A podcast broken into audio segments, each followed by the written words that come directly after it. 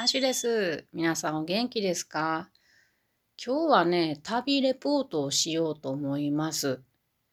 今日もめちゃくちゃいい天気でしたよね。だから皆さんもあちこち行かれた人が多いんじゃないでしょうか。ちょうど10月入ってからの初めての日曜日で、あのー、緊急事態宣言も解除されてね、こう、心がこう開いたというか、うん、なんか気の緩みとも言われるかもしれませんけれども嬉しい日だったんじゃないかなと思います。ただでさえ秋って気持ちいいもんね。で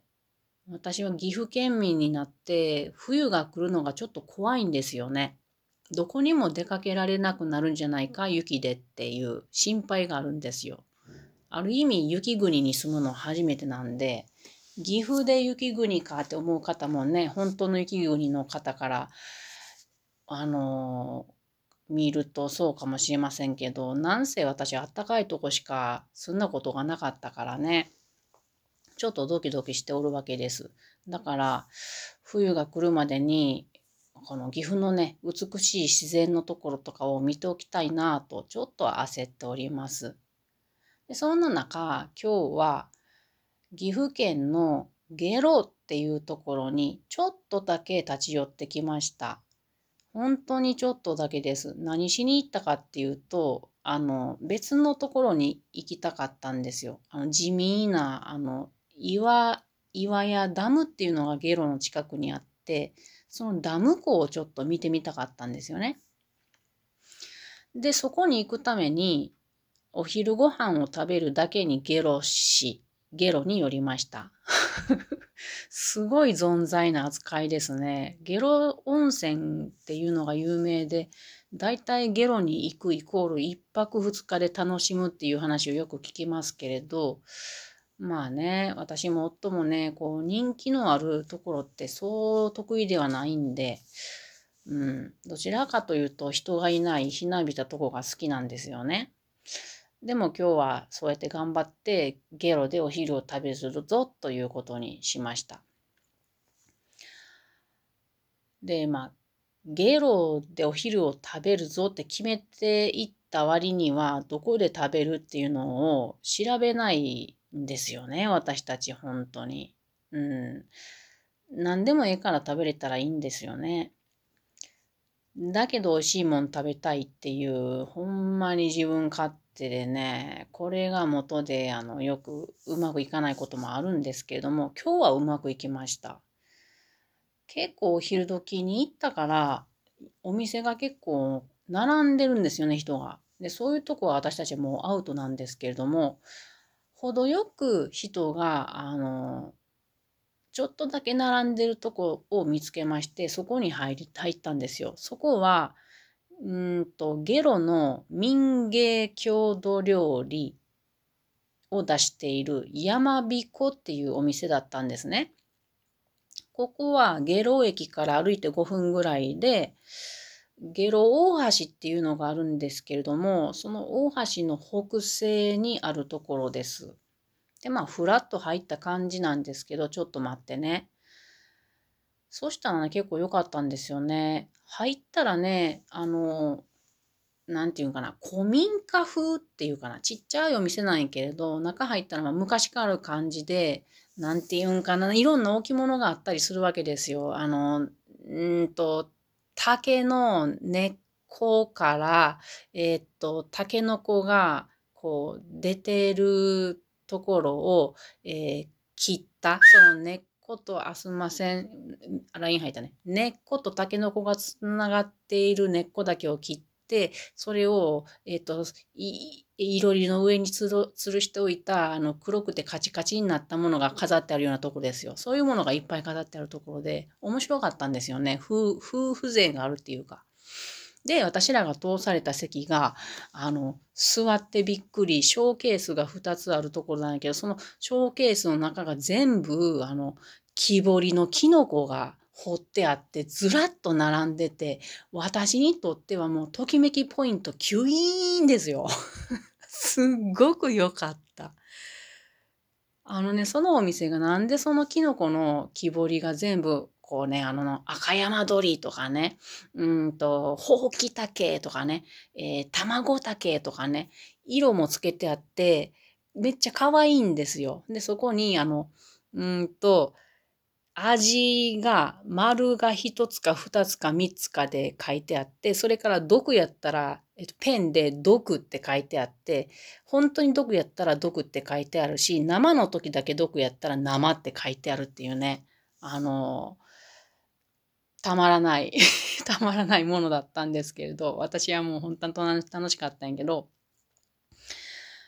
そこのね、あの、お料理がですね、春、夏、秋、冬の四季折々の地元の食材を使った美味しい料理を提供してくれるんですよ。だから春やったら山菜を出してくれるし、夏やったら川魚、秋やったらキノコ、冬、冬やったらイノシシ鍋とか自然薯とか、これが地元の食材を出してくれると。で、あの、よくあるじゃないですか、あの、著名の方と店主さんがこう写真で写ってるものがこうずらっと並べてあるとか、そういう感じでサインとか置いてある感じで。で、店主さんがね、おじいさん、メガネかけたおじいさんでね、その、なんていうかな、テレビであの、キノコ取りの取材とかもやってるような方の様子だったんですよ。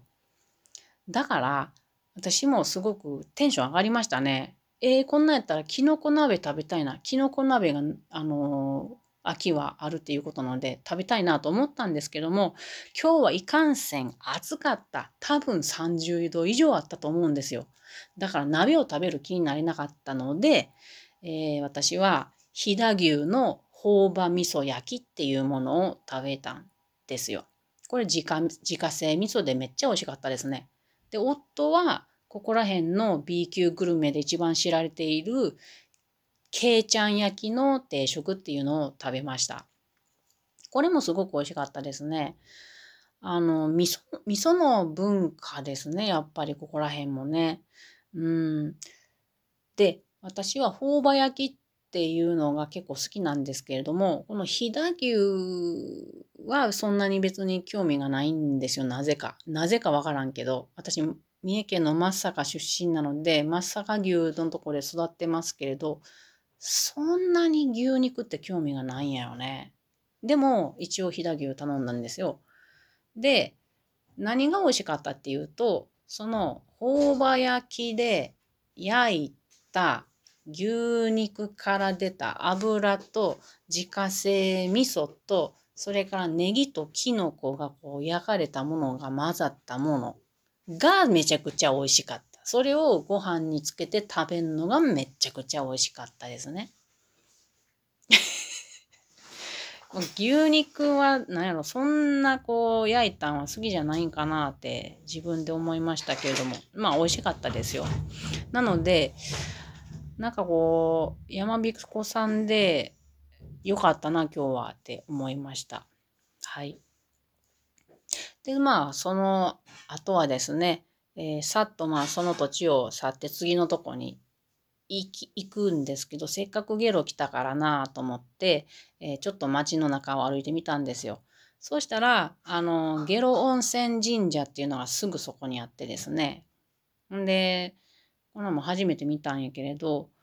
あの温泉がね竜の口から出ててね結構暑かったんですけどそれを手洗手を洗ってなんか温泉に入った気分だけもらってきました。あともう一つ面白かったもんね。あの時代は変わったなって思ったんがね。